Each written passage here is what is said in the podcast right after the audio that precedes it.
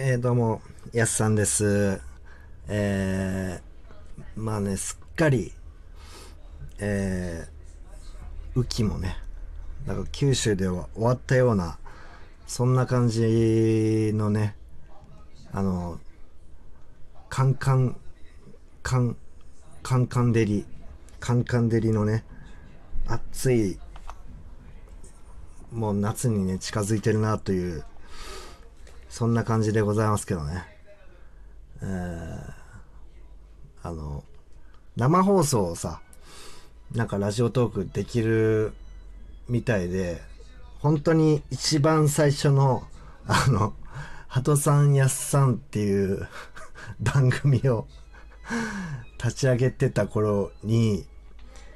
ハトさんと、あの、まあ、生放送をね、やったりしたんですけど、その頃、あのーなんか生放送、なんかアーカイブとか残らなかったんですよね。で、これ残らんのやったら、もう俺絶対、もう今日から絶対やらんっつって、ハトさんがいじけちゃって、それ以来僕一人でずっとやってるんですけど、こういう形でね。なんか、気がついたら生放送なんかアーカイブが残るみたいな感じになってるらしくて、ちょっとね、今度、ハトさん忙しいんでね、ちょっと暇な時間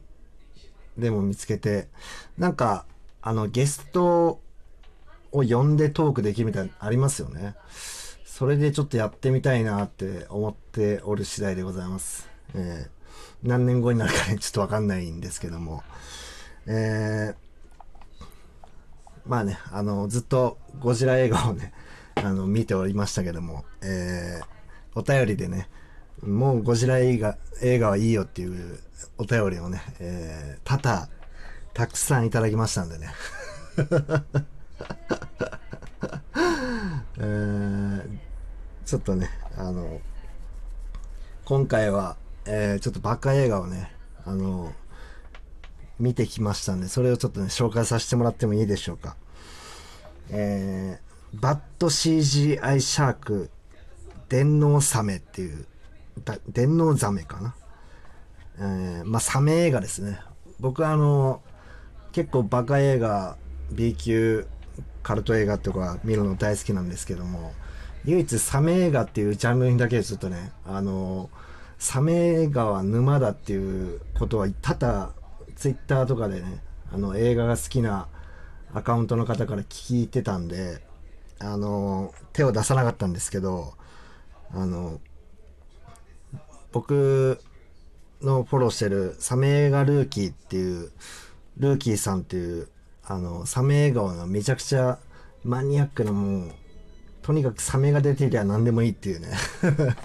サメマニアックの、あの、サメ映画ルーキーさんっていう方が、あの、バッド、このバッド CGI シャークっていう映画をね、ちらっと紹介してたんですよ。こういうクソ映画があるよっつって、あのクソみたいな CG のサメが、あの追っかけてる画像とともにね、あの、紹介してたんで、めちゃくちゃ気になってたんですけど、なんとその、サメ映画ルーキーさんが、あの、翻訳して、あの、今回ね、あの、いろんな配信サイトで、あの、公開になったっていうことで、これはちょっと見てみたいなっていうことで、あの、見てみましたよ、ちょっとね。あまあなんかね、アマプラとか、Hulu とか、なんか、えっ、と、Unext とか、なんかいろんなサイトで、まあ、あの公開されてるみたいなんでね、ちょっとぜひ、あの、見てほしいなと思ったんですけど、まあ結構ね、あの初めて、ちゃん、なんかこういうバカ、バカサメ映画を見たんですけども、え、こんなに面白いのって感じでしたね。えーまあなんかまあまあ、いろんなねめ、めちゃくちゃなサメ映画あるんですけど、今回のサメ映画は、なんかね、あの魔法のカチンコっていうあの映画の監督さんが持ってるやつあるじゃないですか。あれを持ってる魔法使いがいて、まず登場して、もうそっからサメ映画じゃない気がするんですけど、その魔法使いが、なんか、ね、兄弟がいるんですけど、その兄弟がね、めちゃくちゃサメ映画好きで、小さい頃からずっとサメ映画を撮りたい撮りたいっつって、いろんなサメ映画をね、自分なりにおもちゃとか作って撮ってるのを、こう、その魔法魔法のカチンコっていうのを使ったら実現できるようになるっていうね、魔法使いがいて、それを兄弟に使うっていう話なんですけど、まあ、その、いかんせんね、小さい頃、あの、書いてたサメがこう実現するから、あの、めちゃくちゃ、まあ、CG が荒いみたいな設定になってるんですよね。で、まあなんか時を経て20年ぐらい、その夢中にサメを撮ってた頃、まあ20年ぐらい経った頃からまあ映画が始まって、まあその弟の方はね、なんかね、サメ映画会社に ちゃんと就職してて、なんか働いてるんですけど、兄の方はね、本当に、あの、ディックヘアって言われてましたけど、もうチン、チンチンみたいなね、あた、あの、髪型してるんですよ。卑猥なね、髪型をしてて、あの、黒いゴミ袋に、もう、あの、こう、引きずりながらこう歩いてるんですけど、何入ってるのかっつったら、なんか、怪獣のおもちゃとか 小さい頃の洋服だったりが入ってる、なんか3歳ぐらいで脳みそが止まってるようなお兄ちゃんが、そのサメが作ってる、あの、弟のもとに、あの、家族に追い出されてね、兄ちゃんが。で、そっちに向かってるよっつって電話が来て、なんか気が動転して弟がそのサメ映画の社長に、あの、クソビッチ野郎がっつってなんか気が動転してね、言っちゃって、まあ、サメ映画会社もクビになっちゃって、さあどうするみたいな感じで、そこでその魔法のカチンコを使う魔法使いが現れて、あの、さあこれで君たちの夢が実現するよっつってカチンって押したらそのめちゃくちゃ CG が荒いサメが急にあの陸上をねプカププカプカ浮いた状態で襲ってくるみたいな感じのクソ映画でしたね。いやなんかでもなんかねいや面白いのがなんかそのクソ絵クソ CG のサメなんですけど、ちゃんとね、その、あの、登場人物がね、なんか、なんか、クソ、クソ映画に出てくる CG、CG のサメが襲ってくるぞってちゃんと言うんですよ。だから、僕らが画面で見てるあの荒い CG のサメが現実のあっちの世界でもちゃんとそういう状態で見えてるんだっていう、このなんか 謎のなんか低予算を逆手に取った脚本っていうか、なんかすごい愛を感じましたね。なんかこう、サメ映画に対する、じゅまあ随所随所に、まあ僕の中あんまり詳しくないんでよくわかんないんですけど、なんかね、やたら、お、ああ兄の方が、兄もクソ、クソバカのテンションだけの兄みたいなやつが、その、あの、クソ、クソ CG のね、サメに襲われてる時に、なんか陸に浮いてるサメが襲ってくるからビーチを封鎖しなきゃ、とにかく早くビーチを封鎖しなきゃ弟よっつってずっとなんか定期的にその言葉口にしてるんですけど、これなんか上手かなんかの、な、ななんですか？なんかこう元ネタがあるんですか？ちょっと僕わかんないんですけど、あの、陸上ぷかぷか浮いてるサメやっつけるためにビーチ封鎖しても意味ないと思うんですけど、まあでもなんかわかんないですけど、もうそういう、まあ昔ね、その書いて脚本通りに、まあ言うたらこう、20世紀少年みたいな感じで、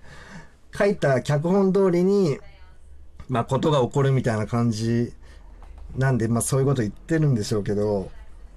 あとなんかね、あのー、その、サメ映画に就職してたんで、あの、そこになんか、まあ、ぼ、あの、ガールフレンドみたいな人がいて、そいつにもなんか襲ってくるから助けに行かなきゃみたいなことに行くんですけど、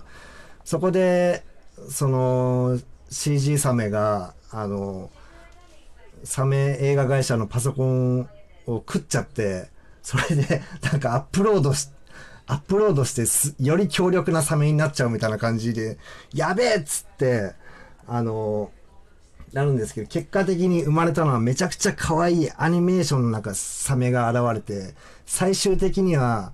可愛らしいサメのあの、アニメーションに、うわーやべえっつってこう、襲い、追われるみんなっていう、こう、カオス状態が3匹ぐらいね、あの、可愛らしいサメが生まれるんですけど、最終的にまあ、ビーチに、ビーチに行かなきゃってことでビーチに行って最終的にまあ対決するんですけど、いやでも、普通になんかこう、あ、えサメ映画ってこんなに面白いのって感じで、このサメ映画がどの程度の位置に属してるかわかんないですけど、評価的に。なんか俺めちゃくちゃ良かったなと思って、あの、評価サイトみたいなの見たら、意外とそんなに熱持ってなくてみんな。まあまあ面白かったねみたいな感じで。いやいや、これ、え、面白くないの？みたいな。サメ映画ってこんなに面白いの？や、やべえな、やべえな。また沼ハマっちゃうよっていう。で、なんか、ま、まじ、まじゃま監督っていう監督が撮ってるんですけど、なんかね、あの、登場人物3人、その、兄弟と魔法使いがいるんですけど、その兄弟がマシュー、マシューってやつとジェイソンってやつがいるんですけど、その魔法、で、魔法使いが、マッテオやったから、マッテオってやつがいて、その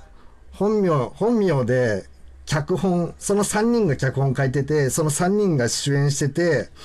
で、マジャマ監督っていう人が撮ってるって言っなってるんですけど、なんかどうやら調べてみたら、この頭文字を3人のマシューとジェイソンとマッティオの頭文字を取ってマジェ、マジャマ監督にしたっていうことで、いやーなんかすごく愛を感じて、まあこれぞ B 級映画って感じで、なんか続編もね、なんか作るぞみたいな感じで言ってたんで、ちょっとね、めちゃくちゃ気になるますね。このマジャマ監督の続編がということで、ありがとうございました。